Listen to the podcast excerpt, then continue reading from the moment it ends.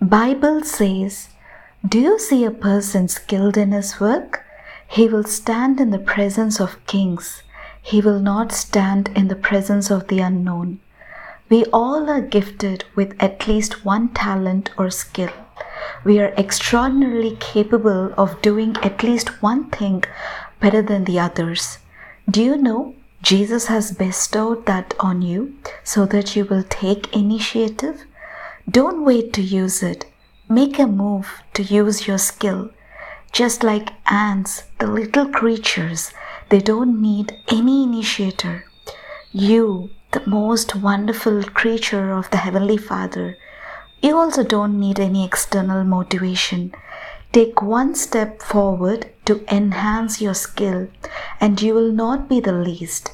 You will not work for the unnoticed, but you will be visiting dignitaries, just as he promised. This is Moon Lisa from You Are Heard Christian Podcast.